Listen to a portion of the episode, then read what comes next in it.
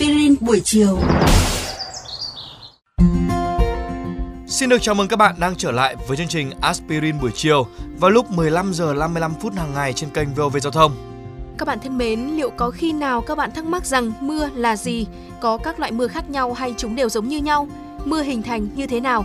Những câu hỏi tưởng chừng như đơn giản này sẽ là chủ đề ngày hôm nay của Aspirin buổi chiều. Vâng thưa các bạn, mưa là sự kết tổ lỏng, là nước từ trên trời rơi xuống.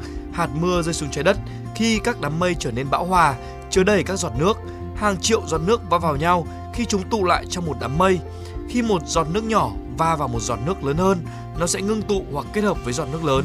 Khi điều này liên tục xảy ra, giọt nước trở nên ngày càng nặng. Khi nó trở nên quá nặng để tiếp tục trôi nổi trong đám mây, nó sẽ rơi xuống đất. Đời người phụ thuộc vào mưa, mưa là nguồn cung cấp nước ngọt cho nhiều nền văn hóa, nơi không dễ dàng tiếp cận sông hồ hoặc các tầng ngậm nước.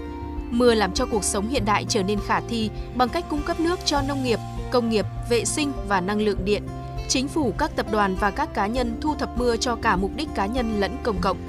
Các hạt mưa ngưng tụ xung quanh một mảnh vật chất cực nhỏ được gọi là hạt nhân ngưng tụ đám mây, hay còn gọi là hạt mây. Chúng có thể là hạt bụi, muối, khói hoặc các vật chất ô nhiễm. Hạt mây có màu rực rỡ, chẳng hạn như bụi đỏ hoặc tảo lục, có thể gây ra mưa có màu sắc.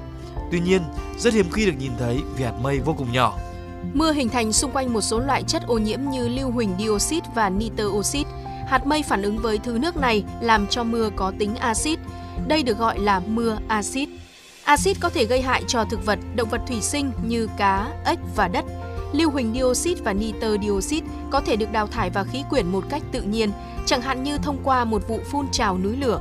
Các chất ô nhiễm này cũng có thể bị giải phóng thông qua hoạt động của con người như đốt nhiên liệu hóa thạch. Đốt nhiên liệu hóa thạch có thể gây ảnh hưởng đến các kiểu mưa. Ở những khu vực đô thị, nơi có nhiều phương tiện lưu thông cùng một lúc, lượng mưa vào cuối tuần sẽ nhiều hơn so với các ngày trong tuần. Điều này là do trong tuần thì hàng triệu chiếc xe ô tô và xe máy thải khí thải vào khí quyển, tạo ra hàng tỷ hạt mây trong các đám mây. Đến cuối tuần thì các đám mây sẽ có nhiều khả năng bão hòa độ ẩm và hạt mây. Các nhà khoa học đã phát triển một quy trình gọi là gieo hạt mây để nuôi trồng hạt mây trong các đám mây để tạo mưa. Việc gieo hạt mây nhằm mục đích làm giảm hạn hán, mặc dù có rất ít bằng chứng cho thấy quy trình này đang hoạt động.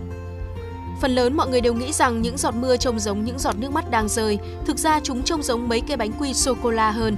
Hình dáng của chúng như những viên bột thô chưa nướng trên khay nướng bánh quy vậy. Giọt mưa nhỏ nhất có đường kính khoảng 1 mm, chúng có hình cầu nhưng không tròn đều. Những giọt mưa cỡ 2 mm sẽ bắt đầu bị làm phẳng do áp suất không khí ép lên chúng khi chúng rơi xuống trái đất. Những giọt mưa với kích thước khoảng 4 mm thì sẽ bị biến dạng thành hình dáng trông như một chiếc dù. Rồi khi đạt đường kính 4,5 mm thì các giọt mưa lúc này đã lớn đến mức mà chúng ngay lập tức bị vỡ ra thành hai hoặc nhiều giọt riêng biệt. Mưa phùn thì nhỏ hơn mưa rào, bao gồm các giọt mưa nhỏ hơn hoặc bằng 0,5 mm. Phần lớn lượng mưa trên trái đất đều là mưa rào và giọt mưa thường bắt đầu sự tồn tại của mình như những bông tuyết, khác biệt là chúng tan chảy ra khi rơi vào bầu khí quyển. Tuyết hình thành cũng giống như mưa, chỉ là trong điều kiện lạnh giá hơn. Mưa rơi với tốc độ khác nhau ở các khu vực khác nhau trên khắp thế giới. Các sa mạc khô hạn cũng có thể nhận được một lượng mưa dù chỉ là khoảng 1 cm ít ỏi mỗi năm. Trong khi đó thì các khu rừng nhiệt đới nhận được hơn mỗi mét một năm.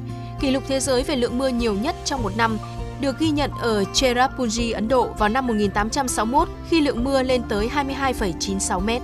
Các bạn nghĩ sao về chủ đề tuần này của chương trình Aspirin buổi chiều?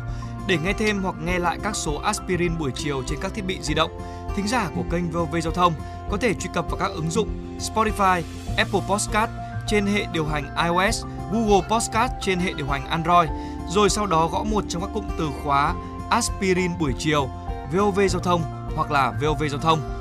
Xin hãy gửi thư góp ý hay là câu hỏi về hòm thư aspirin buổi chiều a.gmail.com hoặc qua fanpage aspirin buổi chiều của chương trình.